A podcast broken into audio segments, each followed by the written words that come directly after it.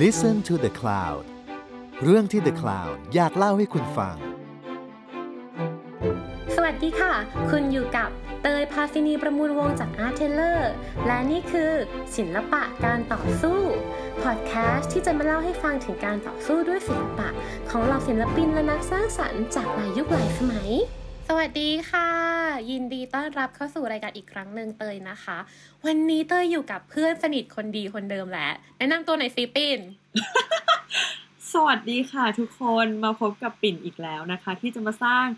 สีสันความบันเทิงให้กับพอดแคสต์ที่ชื่อว่าศิลปะการต่อสู้ค่ะ เธอเธอมีแฟนคลับนะ จริง จริงเหรอ จริงมั้งก็คือมีคนมีมีน้องแม้ที่บอกว่าแบบ พี่ปิ่นหรือเปล่าครับที่ออกศิลปะการต่อสู้โอ้ใช่ไหมยหนึ่งในล้านหรือแล้วเปก็ล่าลูกศิษย์โรงเรียนเธอลูกศิษย์โรงเรียนเธออะที่เป็นแฟนคลับรายการ เพราะว่าเธอมาออก ก็ต้องขอบคุณนะคะอืมบอกไม่ถูกเหมือนกัน แต่ว่าถ้าเกิดคุณผู้ฟังยังไม่มีใครคอมเมนต์มา ด่าหรือว่าว่าอะไร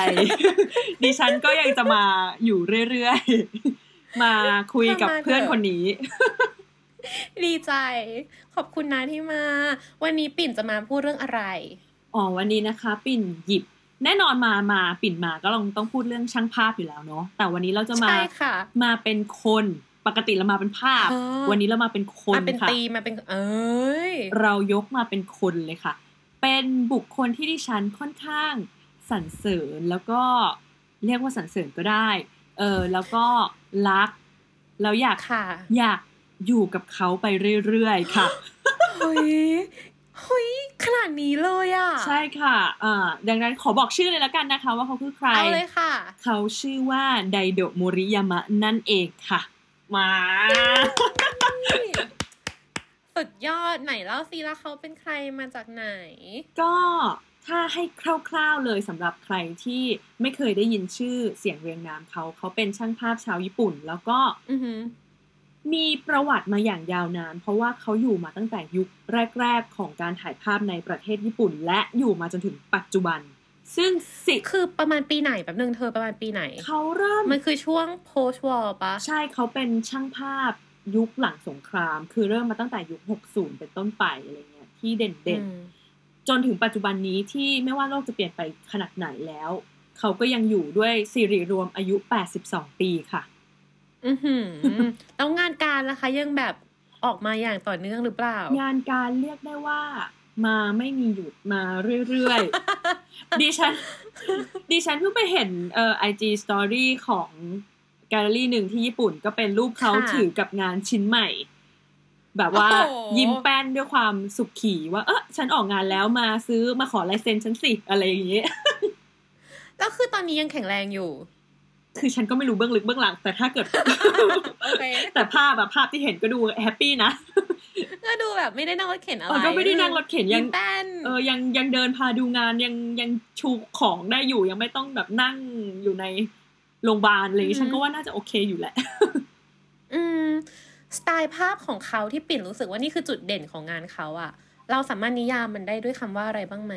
จริงสำหรับแก จริง ๆ งานเขามีคนนิยามไว้ เยอะมากที่เด่นๆเลยก็คือออฮะเรื่องการมันมีคำญี่ปุ่นนะคะ เป็นเออสามคำคืออาเละบูเละแล้วก็โบเกซึ่งสามคำเนี้ยมันมาจากศัพท์ญี่ปุ่นที่แปลว่า เออพร่ามัว สั่นไหวแล้วก็ไม่โฟกัสอืมซึ่งเราจะเห็นงานของเขาเนี่ยถ้าพูดง่ายๆคือ ไม่ชัดเลย โฟกัสอะไร เธอกำลังทำอะไรอยู่นะ แล้วสิ่งเนี้ยมันน่าสนใจสำหรับฉันไง เพราะว่าฉันเออเป็นเจ้าหนูจำไม่คือแบบเขาทำอะไรวะ คือดูรูปแล้วก็แบบอืมทำไมถ่ายแบบนี้ ฉันไม่เห็นรู้เรื่องอะไรเลยอะไรเงี้ย แล้วฉันว่ามันบียอนไปจากภาพ เวลาที่เราไปสืบค้นมาว่ามันเกิดภาพแบบนี้ได้ไงอะ มันเลยทำให้รู้อีกมาก รู้เรื่องอีกมากมายเลย มันเหมือนแบบอืมเป็นช่อง Google อะเธอ งานเขาอะอ่าฮะแล้วเราไปเซิร์ชต่อว่ามันมีอะไรอะอืมในภาพอะเอมันเลยสนุกดีเนาะอืมสำหรับฉันดีจังใช่ได้แล้วหน่อยสิคือตอนแรกเขามาจากแบบเป็นช่างภาพเลยไหมหรือว่าเขาทำอะไรมาก่อน อะสำหรับไหม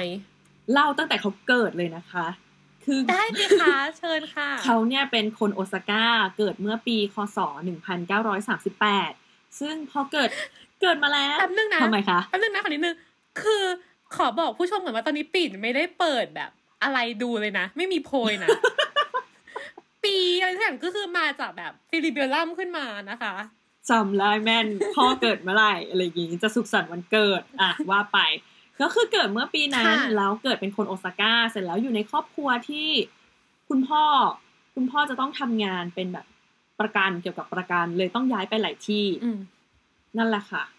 แล้วค่ะเขาก็สรุป ตัวเขาเลยว่าการที่มันต้องย้ายไปนู่นไปนี่อะหรือว่าแม้กระทั่งแบบไลฟ์สไตล์เขาเองอะมันทำให้เขาเป็นคนเรียนหนังสือไม่เก่งอ๋อนี่คือเหตุผลเขาเลยบอกว่าฉันเป็นคนที่เรียนหนังสือไม่เก่ง แต่อีการเรียนหนังสือไม่เก่งอะมันก็เป็นตัวกระตุ้นหรือเป็นข้อดีของเขาเหมือนกัน เพราะมันทำให้เขาไปสนใจในหลายๆอย่างมากยิ่งขึ้นอืมอะไรอย่างเงี้ยปิ่นเล่นเก่งไหมอะไรนะคะ ปิ่นเล่นเก่ง ปิ่นเล่นเก่งไหมคุยฉันไม่เคยถามเลย อาจจะการันตีด้วยอะไรดีล่ะ มาวัดเก่งไม่เก่งเนี่ยโอ้เราก็เรียนมาที่เดียวกันเนาะเออจริงจริงค่ะ นั่นแหละค่ะมัธยมด้วยกันนะคะอะต่อค่ะ ใช่แล้วพอ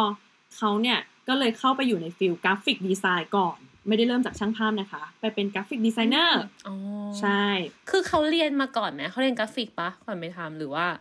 แบบเรียนเอง เขาก็เรียนกราฟิกอะไรอย่างเงี้ยแหละแล้วก็ไปอยู่ในใน เขาเรียกว่าอะไรอ่า in-house อะไรอย่างเงี้ย ไปเป็นอืมผู้ช่วยไปเป็นแบบนักออกแบบอะไรก็ว่าไป เสร็จแล้วเนี่ย จุดเปลี่ยนในชีวิตเขานะคะ ก็คือการที่เขาเนี่ยต้องไป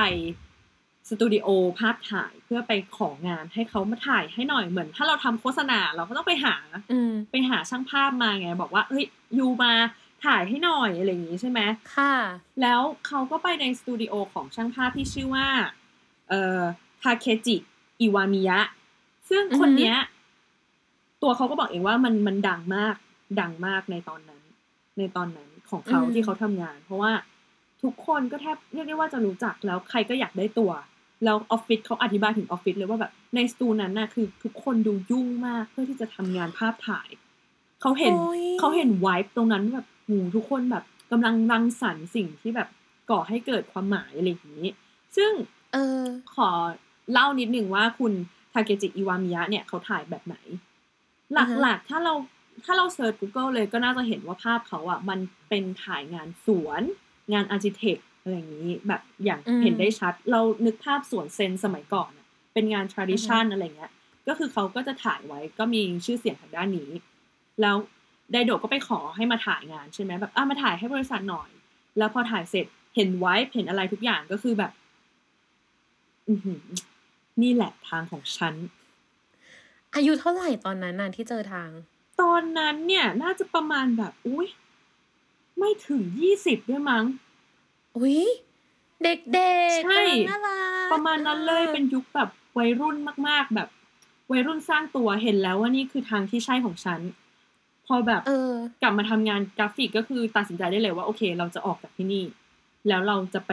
มุ่งกับการถ่ายภาพอย่างเดียว เขาก็ ลาออกเลยเหรอ ใช่ พอออกเสร็จปุ๊บเขาก็ย้อนกลับไปนะ ย้อนกลับไปหาช่างภาพที่เขาเคยอือฮะไปขอถ่ายงานอย่างคุณทาเคจิอิวามิยะ เพื่ออ่าฮะเฮ้ยสอนหน่อยเป็นเทรนเนอร์ให้หน่อยสอนเราถ่ายรูปหน่อยอะไรเงี้ย เออหุยแล้วเขาสอนแม้ก็ต้องสอนปะใช่เขาก็ต้องสอนแหละขนาดนี้เออเขาก็แบบสักพักหนึ่งเราเมื่อเหตุการณ์แบบโอเค เข้าที่เข้าทางเสร็จแล้วอะเขาก็มาโตเกียว คือตอนนั้นเขาอยู่โอซาก้าถูกปะยัง ยังแบบเบสโอซาก้าตอนที่ทำงาน แล้วก็ฝึกถ่ายภาพไปเรื่อยๆ แล้วพอตัดสินใจย้ายมาโตเกียว เมื่อปีหนึ่งเก้าหกหนึ่งใช่ เขามาอืมอายุเท่าไหร่รู้ไหมคะ ตอนนั้นอายุยี่สิบสามย้ายมาโตเกียว ประมาณพวกเราเลยอะใช่วัยรุ่นสร้างตัวสุด มาโตเกียว แต่มาทำไม เขามาบอกได้ไหมแบบโบมนะ เพราะเขาไปเป็นผู้ช่วยในกลุ่ม vivo ค่ะ โหวีโวไหนไหนบอกมาสิคะวีโวคือใครคือ เราเพิ่งคุยกันไปเองเรื่อง collective ต่างๆอะแล้ว vivo เป็น collective ที่สำคัญมากๆในญี่ปุ่นยุค post-war ใช่ คือเป็นกลุ่มคนที่รวมตัวกันคือเป็นกลุ่มช่างภาพที่รวมตัวกันเพื่อสร้างผลงานภาพถ่ายให้อืมเขาเรียกว่าอะไรเป็นเหมือนตัวบันทึกเหตุการณ์เลยก็ว่าได้ในญี่ปุ่นยุคนั้นหลังสงคราม ซึ่งแต่ละคนอือฮึก็จะเป็นตัว top ทั้งนั้นไม่ว่าจะเป็นโชเมโทมัสึหรือว่าเอโคโฮโซเอะ อันนี้ก็จะเป็นแก๊งแก๊งที่แบบก่อตั้งขึ้นมา แต่ว่าเขาก็พูดถ่ายภาพอะไรคือรู้ทุกคนแทบจะรู้จักเขานะ ในวงการภาพถ่ายของญี่ปุ่น หรือแม้กระทั่งเด็กอืมปัจจุบันถ้าเกิด เราคุยเราอะคุยกับเพื่อนญี่ปุ่นเขาก็เฮ้ยยังรู้จักอยู่อะไรเงี้ยไม่ถึงรู้จักรู้จักวีโวหรือรู้จักรู้จักคนในรู้จักคนใน vivo อย่างแบบโฮโซเอะอ่าอะไรอุ๊ยเงี้ยเออใช่ ใช่ใช่เขาตำนานอะพวกนั้นใช่ แล้ว หลังจากนั้นอะที่ไปอยู่ vivo เสร็จใช่ไหมคือ มัน disband ไปเร็วมากใช้คำว่า disband เหมือน boy band มาก วงแตกเร็วมากประกาศแกรดค่ะ ประกาศ gradเพราะว่า vivo อะทุกคนดังไงไปตามทางตัวเองได้ เป็นศิลปินเดี่ยวออกโซโล่ได้อะไรเงี้ยอะแยกวงปุ๊บ แต่คุณไดโดะก็ยังแบบเกาะติดเกาะติดไปเป็นผู้ช่วยให้กับโฮโซเอะอยู่แบบอืมเอโคโฮโซเอะอยู่อะไรเงี้ย แล้วมันก็มีจุดเปลี่ยนที่อะโอเค หลังจากออก vivo ก็ไปทำงานเป็นฟรีแลนซ์แล้วก็รู้จักช่างภาพคนหนึ่งซึ่งอืมทำให้เกิดผลสำคัญมากในชีวิตเขาก็คือการเข้าไปอยู่ใน Provoke นั่นเองค่ะ เฮ้ย แล้วเขารู้จักใครอะที่พาเขาเข้าไปโปรเขารู้จักทาคุมะนะคะฮิระนะคะ ซึ่งก็เป็นหนึ่งไม่ในรู้จักฉันไม่รู้จักหรอ ใช่เขาก็เป็นหนึ่งเป็นเพื่อนซีกันเลย แล้วก็เป็นคอุ๊นยที่อยู่ Provoke มาตั้งแต่แบบเล่มแรก ใช่แล้วก็ชวน ไดโดโมริยามะเนี่ยเข้าไปอยู่ใน Provoke อะเป็นเล่มที่สองนะคะ ค่ะ แล้วโปรโวความสัมพันธ์ของโปรโวคืออะไรค่ะ Provoke เนี่ยก็คือเป็นนิตยสารโอ้โหถ้าเล่าเรื่องนี้อาจจะต้องย้อนไปถึงประเด็นของ photobook ในญี่ปุ่นด้วยละกันขอก็ย้อนขอนิดนึงสิคะขอนิดนึงนะคะย้อนเลยค่ะพักเบรกสิ่งที่น่าสนใจก็คือ ถ้าเราพูดถึงภาพถ่ายในประเทศญี่ปุ่น หลาย ๆ ที่ในสมัยนั้นน่ะ เราไม่มีเน็ตนี่อืมถูกปะเราไม่มีแพลตฟอร์มอินเทอร์เน็ตที่ทำให้เห็นภาพถ่ายของแต่ละคนได้ มันเลยทำให้เกิดการ publish งานขึ้นมา มี photobook มากมายเลยไม่ว่าจะแบบยังไงก็แล้วแต่ ซึ่งประเด็นสำคัญของโฟโต้บุ๊กในญี่ปุ่นในสมัย post war มันมีเพื่อที่ว่าจะเป็น social expression ให้อืมทั้งในตัวช่างภาพเองที่ถ่ายทอดแล้วก็แม้กระทั่งสังคมเองที่จะได้เห็นว่าตอนนี้สภาพความเป็นอยู่มันเป็นยังไงกันอะไรอย่างเงี้ย ใช่อืมซึ่ง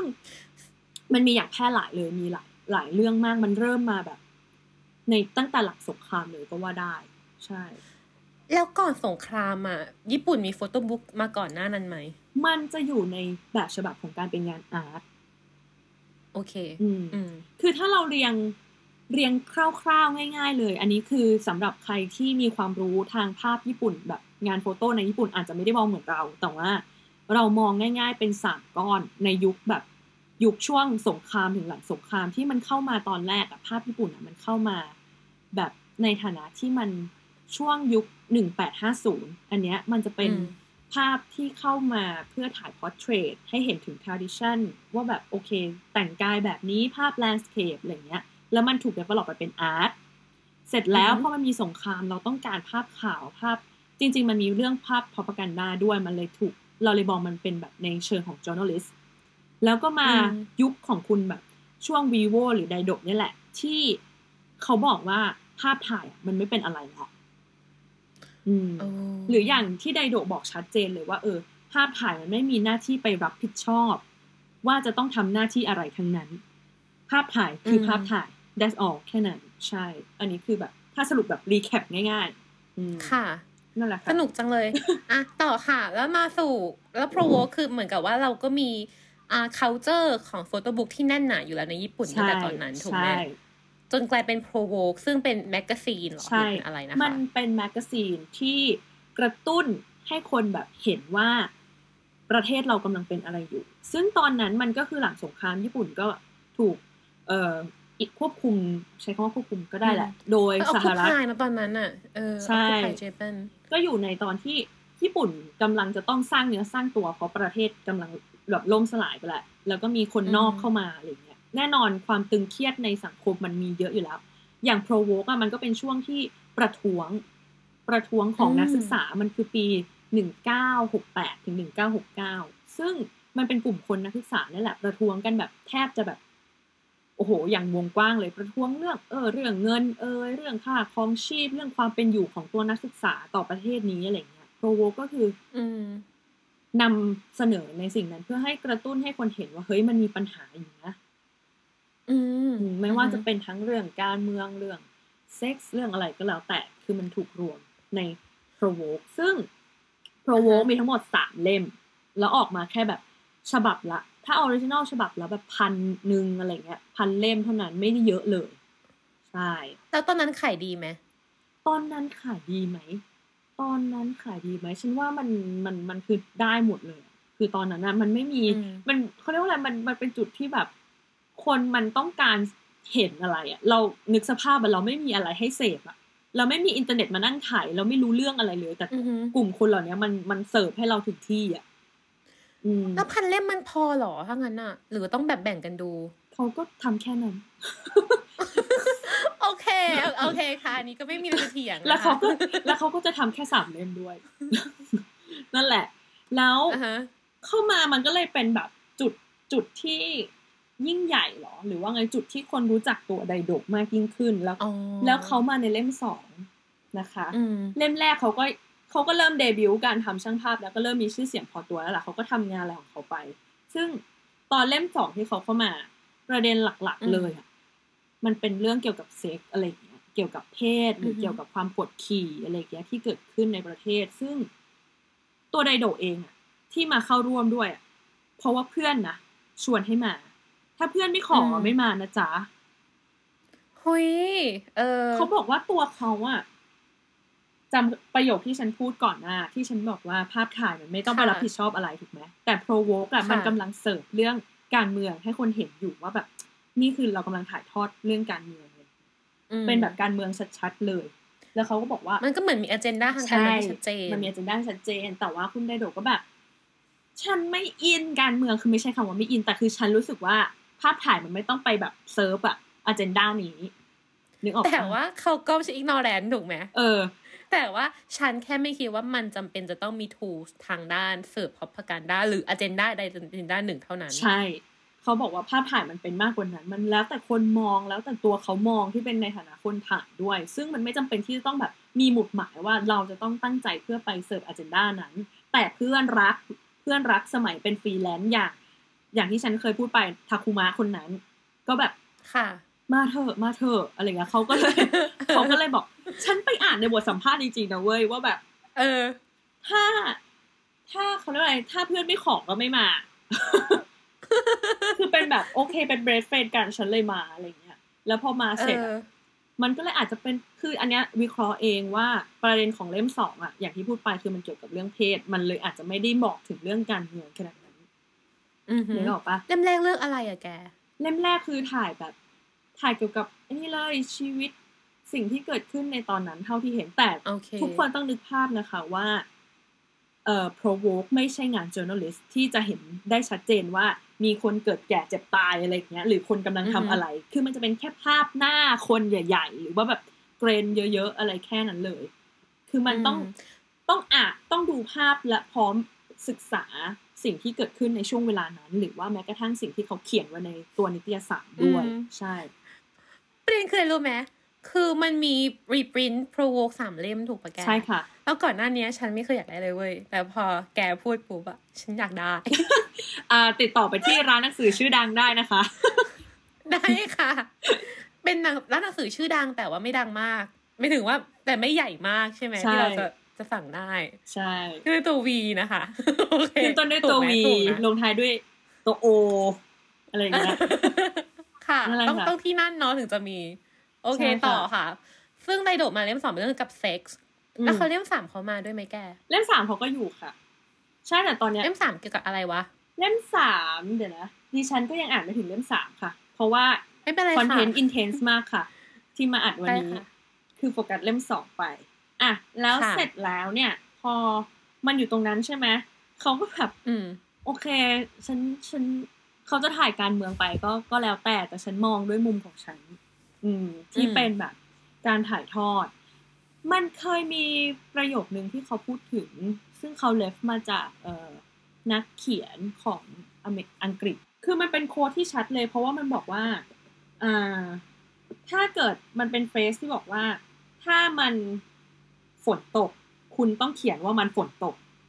when it rain you should write that it rain เออ นั่นแหละ อันเนี้ยคือสิ่งที่ไดโดบอกว่านี่คือสิ่งที่มันตรงกับสิ่งที่เขาทำมาก มันไม่ต้องไปใส่สีตีไข่อะไรในภาพถ่าย ภาพถ่ายไม่ต้องทำอะไรทั้งนั้น ฝนตกก็คือฝนตกอืมอือหือแต่ประเด็นอะงานเขาว่าถูกตีความเยอะมาก อันเนี้ยแหละ อืม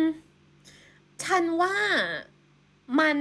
ฉันว่าเพราะว่ามันเป็นกลางนี่แหละ มันมันไม่ได้แบบอืมมันไม่ได้เป็นกลางพูดผิด เพราะว่ามันไม่ได้มีอ g e n d a อะไรที่ชัดเจนนี่แหละมันถึงจุกตีความได้เยอะ คือเหมือนกับว่าแบบแกรู้ภาพใดๆอะไรอย่างเงี้ยมันก็จะมีอ g e n d a ชัดแกก็จะรู้อ๋อนี่คือ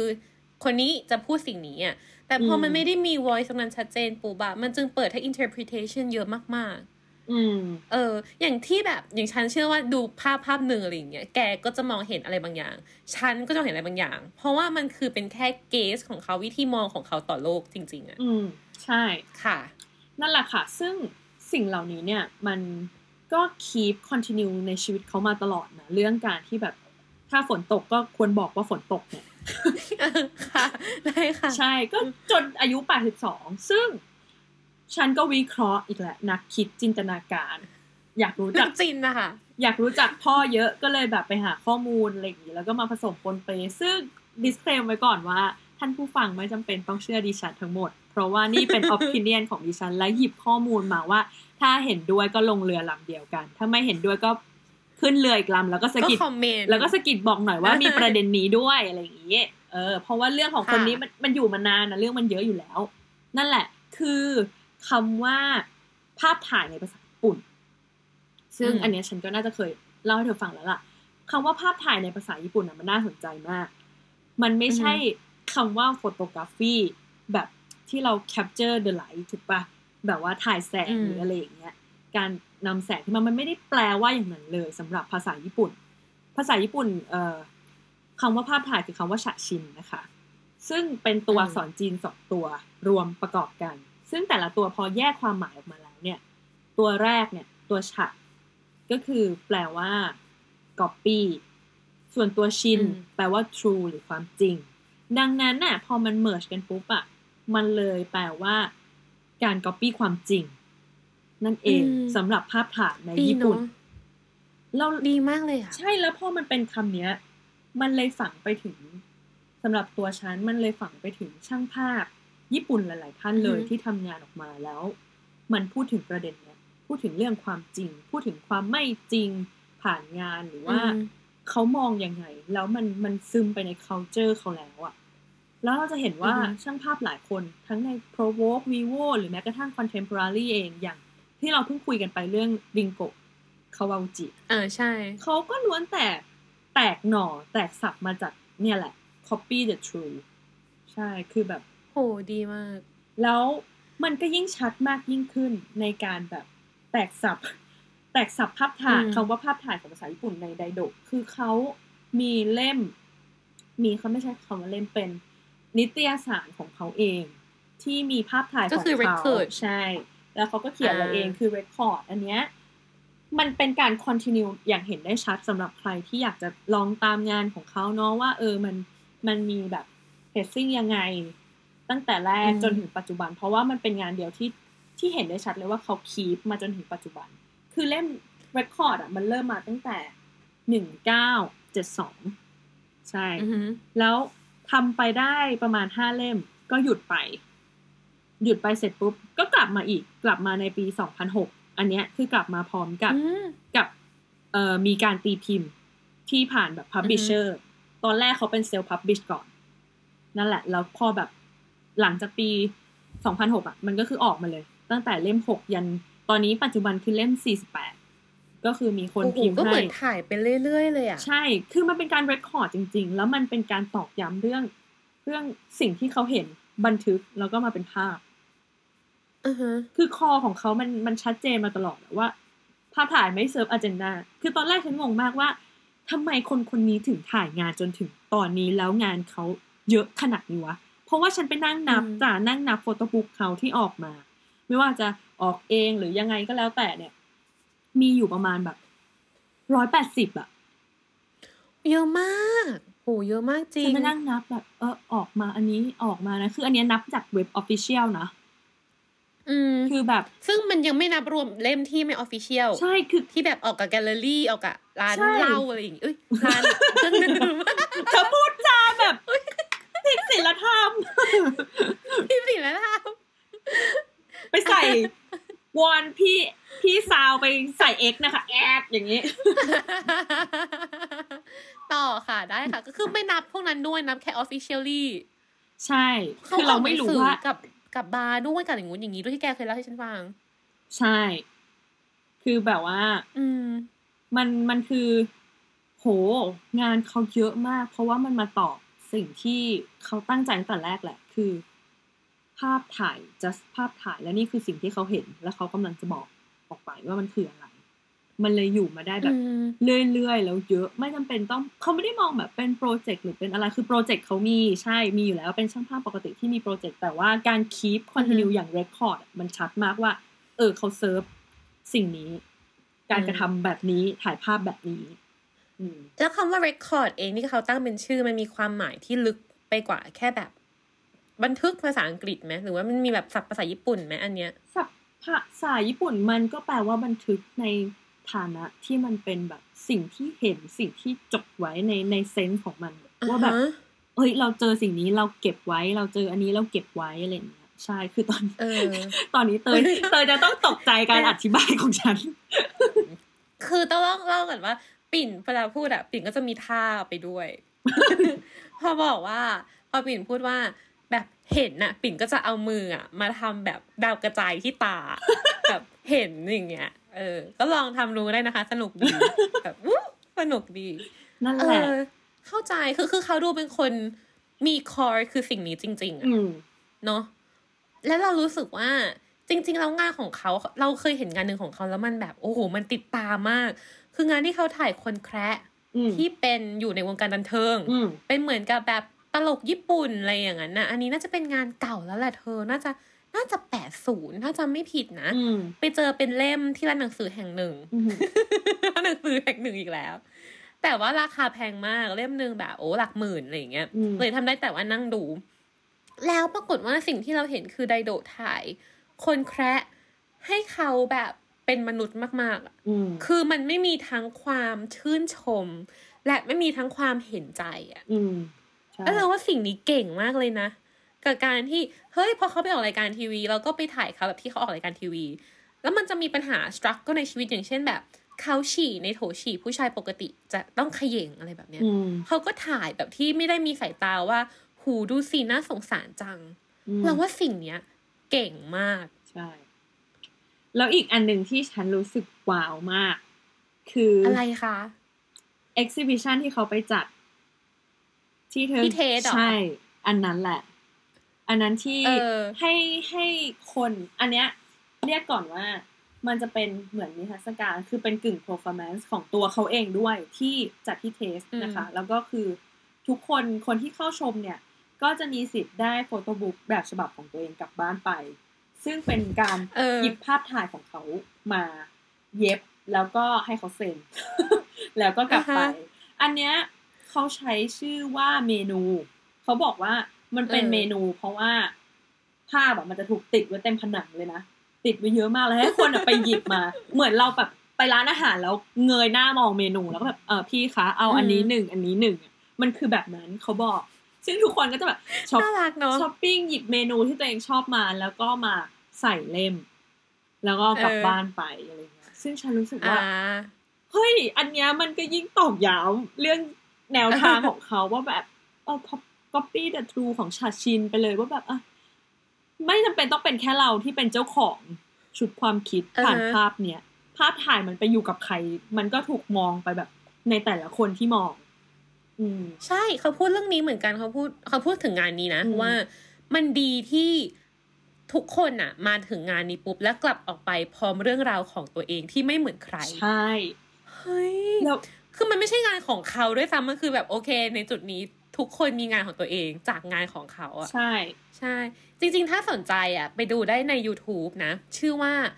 อ่าจริงๆแค่ปริแค่แค่พิมพ์ว่าเทสไดโดโมริยามะจะขึ้นแล้วอืมมันคือ printing show ใช่เนาะไดโดโมริยามะ printing show ของ Tate Shots ก็คือลองดูได้สี่นาทีสนุกมากอืมเมื่อแปดปีที่แล้ว แล้วเราก็นานมากค่ะ แล้วเราก็หวังว่าเราอยากจะเป็นคนที่ ได้ทำเมนูนั้นบ้างอะไรอย่างงี้ ในฐานะคนชื่นชอบคนหนึ่เองเออแบบอ๋ออยากให้เขาคิดว่า เฮ้ยยายเด็กคนนี้มันเลือกภาพนี้เป็นภาพแรกเพราะอะไรวะนึกออกปะฉันอยากให้วันหนึ่งถ้าสมมติมีได้จริง ๆ ก็คือ Daido Moriyama museum หรือแกลเลอรี่อะอืมอืมที่ญี่ปุ่นนะแล้วมี printing show อันเนี้ย เป็นถาวรเว้ย ที่แกลเลอรี่ที่แบบเหมือนกับเขาเรียกเลยนะ museum gift shop อะอืมอืมม ก็คือว่าทุกคนมาก็คือมาตั้งจิ้ม แล้วก็ทำได้เลยโอ้โหอืมถ้าเป็นแบบแล้วก็นั้นเป็นแบบ estate stamp คือฉันว่าเขาแก่มากแล้วเขาคงมานั่งเซ็นไม่ไหวแน่นอนอืมเพราะว่าขนาด Erwitt ก็ยังเซ็นไม่ได้ เป็น estate stamp เป็น stamp ประจำของของเขาอะ stamp แล้วทุกคนได้กลับบ้าน ฉันว่าอย่างเงี้ยจะ work มาก ใช่ ตอบสนองเรื่องราวแฟนคลับได้ดีมากแบบโอ้ฉันใช่คงแบบ แกฉันคงนั่งกรี๊ดอยู่หลังจากทำเสร็จแบบ เฮ้ยแกฉันไปไหนไม่ได้ฉันต้องอยู่ที่นี่ก้าวขาไม่ออกเออใช่จริงแล้วพอทำอย่างนี้ปุ๊บอะเอาจริง ๆ มันคือการอยู่รอดของ museum ด้วยนะ ถ้ามันมีขึ้นมาจริง ๆ ที่เราไหมอืมแกใครมาใครก็อยากได้เหอะ เอาจริง สนุกจะตาย ใช่ สนุกมากแค่คิดก็จริงสนุกแล้วค่ะเนี่ยมีความฝันลมๆแรงๆสุดเออ ถ้าพูดถึงอะพูดพูดถึงเมนู อันนี้ฉันไม่มีการเตรียมมาก่อนเลยฉันถามเลย มีภาพไหนไหมที่เธอแบบชอบในตอนนี้ฉันรู้ว่ามันพลิกยากมากเว้ยเขาบอกว่า this is my favorite photographer อะให้พลิกหนึ่งรูปมันพลิกยากมาก แต่ว่าอยากจะถามว่าในตอนนี้นะ ปิ่นมีภาพไหนที่อยู่ในหัวใจหรือแบบแวบแรกขึ้นมาเลยไหม แล้วก็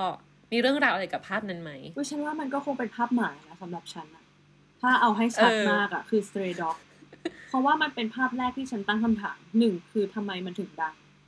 อทุกคนรู้จักเขาผ่านภาพนี้ใช่ไหมแล้วแล้วฉันที่ไม่เคยรู้จักผู้ชายคนนี้ต้องบอกก่อนว่าดิฉันใช้เวลาตกหลุมรักเขาเร็วมากสำหรับไดโดะโมริยามะเพิ่งจะมาแบบยังไงคะรู้จักเขาจริง ๆ จังๆก็คือปีนี้ที่แบบว่างแล้วก็น่าหาข้อมูลหรอฉันเพิ่งรู้ ฉันเพิ่งรู้ว่าแกเพิ่งอินเลิฟกับเขาปีนี้ใช่เพราะว่าก่อนนึกว่าปีที่แล้ว ไม่เพราะมันก็มันไม่น่าใช่ มันไม่ยังไม่ครบปีอะรู้แค่เนี้ย แล้วแบบว่า เออ พอย้อนกลับไปอะคือ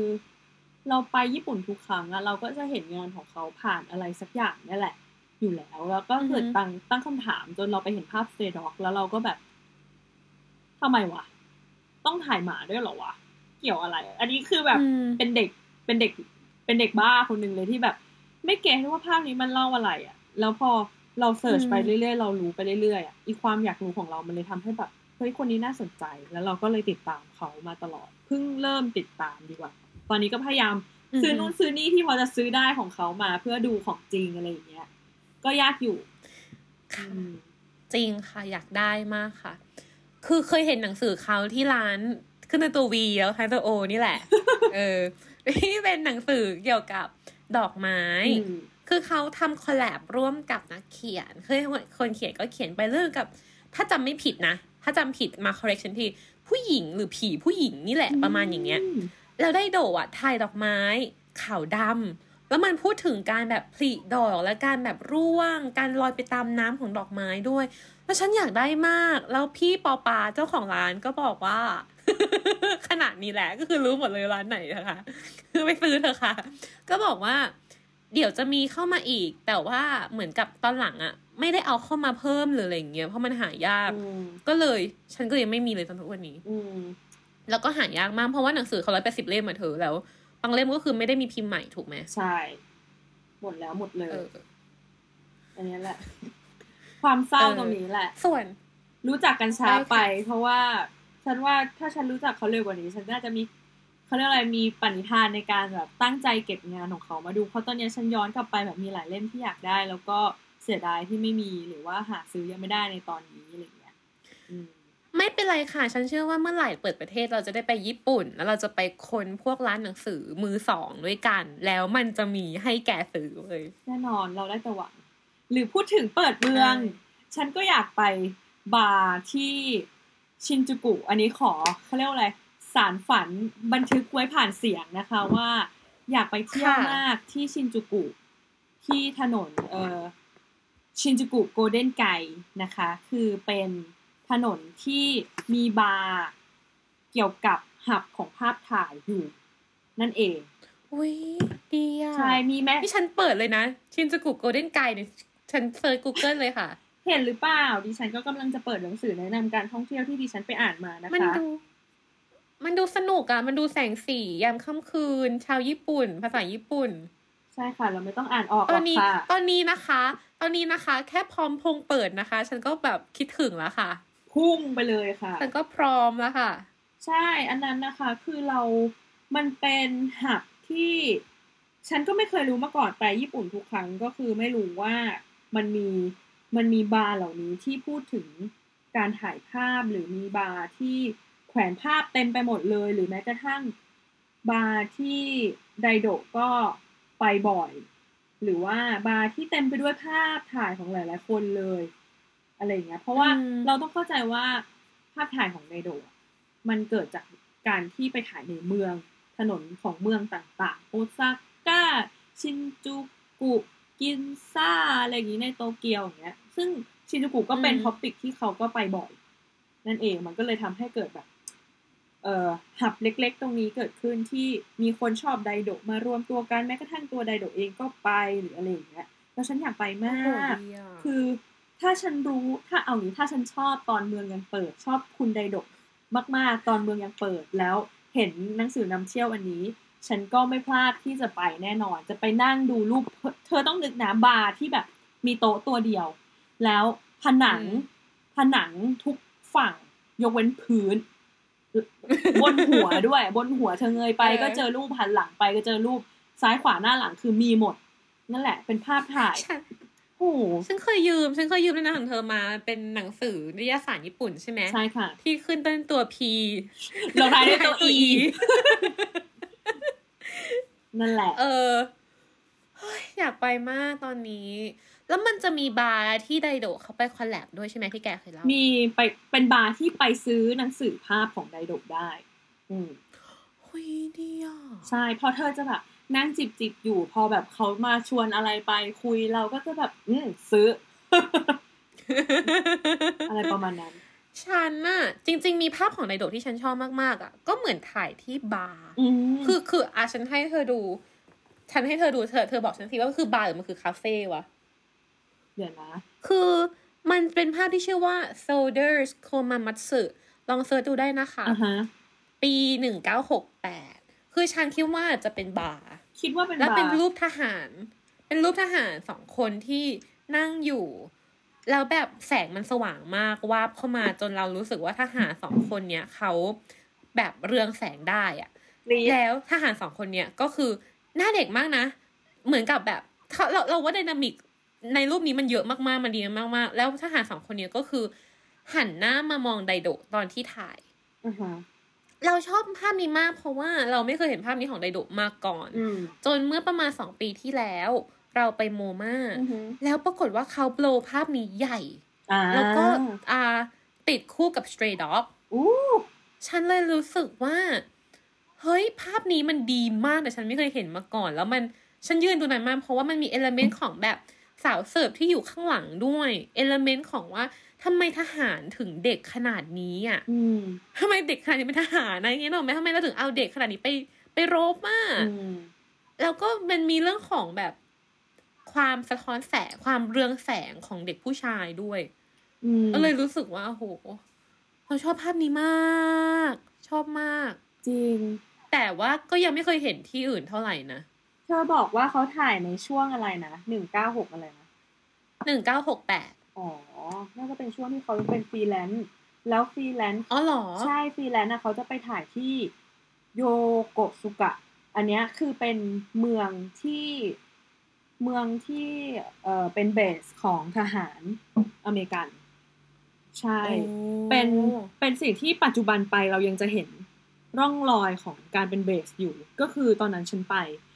เอ่อเพราะว่าโฮสต์พ่อฉันชอบทหารมาก คือชอบเขาว่าทะอือฮึชอบทหารน่ะคือแบบ whatever ทหารนะมึงนึกออกปะแล้วก็ได้ไปที่เออตรงนั้นแล้วก็มันจะเป็นเหมือนอ่างแล้วมีเรือแบบ เรือรบ เรือที่แบบดูจะรบหรืออะไรอย่างเงี้ย อยู่เยอะมากแล้วฉันก็ไปนั่งเรือแบบนั้นคือฉันงงมากว่าทำไมการชอบทหารเราพาเรามาจุดนี้ได้อะแล้วเมืองตรงนั้นนะคือมันจะมีไว้แบบเหมือนเป็นอเมริกันเลยอะ ใช่อ่าฮะแล้วฉันคิดว่าภาพเนี้ยมันอาจจะมาจากตรงนั้นในช่วงที่เบเขาสตรงนั้นใช่ใช่ไหมในช่วงที่เขาอาจจะอยากเป็นแบบฟรีแลนซ์อยู่ แล้วก็กำลังทำโปรเจกต์อะไรสักโปรเจกต์อยู่ เธอลองดูซิว่าเขาถ่ายที่ไหน ว่าฉันเดาถูกหรือเปล่าโคมามัตสึโคมามัตสึเขาเขียนว่าโคมามัตสึอะโคมามัตสึคือชื่อเมืองปะหรือคือชื่ออะไร ขอเซิร์ชนะคะ no no อ๋อฮามาอยู่โตเกียวนี่ฮามาฮามามัตสึอ๋อเหรอฮามามัมันตสึคือโตเกียวเหรอเธอฮะ ไม่ไม่เมื่อกี้ City ถ้าโค in มามัตสึ Japan no it's ฮามามัตสึอยู่เป็นเมืองอ่าวที่ฮอนชูเหรอเธอ เอออยู่ชิซุชิซุโอกะ เป็นเมืองอ่าว เออ แต่ก็น่าจะเป็นแบบมีทหารเบสมีอะไรอย่างงี้ด้วยไหมเพราะว่าเป็นเมืองอ่าวนะคะ เกี่ยวไหมคะใช่ มีความเป็นไปได้ค่ะ อืม ดีแต่ค่ะนั่นแหละค่ะ ไม่ว่าสุดยังไงยอดก็ก็คือได้ความรู้ไปเล็กน้อยกับการที่เขาไปถ่ายแบบทหารเบสเยี่ยมจากฉันค่ะและเธอ พบแล้วพบได้ค่ะสิ่งใหม่แล้วค่ะ ว่าเขาไปถ่ายหลายที่มากสรุปแล้ว จริง ไม่เถียงอะไรทั้งสิ้น เหนื่อยที่จะเขาเถียงถ่ายต่างประเทศด้วยไหมไปค่ะ นิวยอปร์กระเทศไหนคะนิวยอร์กปารีสไปหมดอ่าฉันเคยเห็นนิวยอร์กเห็นปารีสอืมอยู่ในเสื้อของแบรนด์แห่งหนึ่งที่ขึ้นตัวยูลงท้ายด้วยตัวลโองท้ายด้วยตัวโอ นั่นแหละ มาค่ะ ฉันว่าเราก็น่าจะเดินจบแล้วเหรอคะเดินทางมาไกลแล้วนะคะสำหรับไดโดะโมริยามะในวันนี้ ได้อืมแต่ถ้าเกิดใครมีคำถามอะไรเพิ่มเติมก็คือ คอมเมนต์ถามมาได้เดี๋ยวปิ่นจะ เดี๋ยวปิ่นจะไป provide ให้ เดี๋ยวฉันจะมาถามแกอ่าก็คือไปนะคตแกก็มาตอบอะไรอย่างนี้ได้เนาะใช่ แล้วก็ไว้เจอกันใหม่ เดือนหน้า ไม่อาทิตย์หน้าสิ ไม่อะเอาใหม่ค่ะพูดใหม่นะคะ โลโลโลโลอะพบกันใหม่อีกสองอาทิตย์ข้างหน้า อ่านี่ถูกแล้ว โอเค ถ้าเกิดว่าอยากให้ปิดมาอีก ให้คอมเมนต์บอกทุกคนค่ะดิฉันขอโทษนะคะ ที่มาปั่นป่วนศิลปะการต่อสู้ของเพื่อนดิฉัน แล้วก็อยากให้ทุกคนได้ได้เห็นมุมมองของภาพถ่ายแหละเลยมาเล่าให้ฟังว่าเออ เรารู้สึกแบบนี้แล้วก็น่าจะมีอะไรแลกเปลี่ยนกันบ้างเนอะในวงการศิลปะกับงานภาพถ่าย ฉันว่ามันเป็นอะไรที่สอดคล้องแล้วก็อยู่มาละ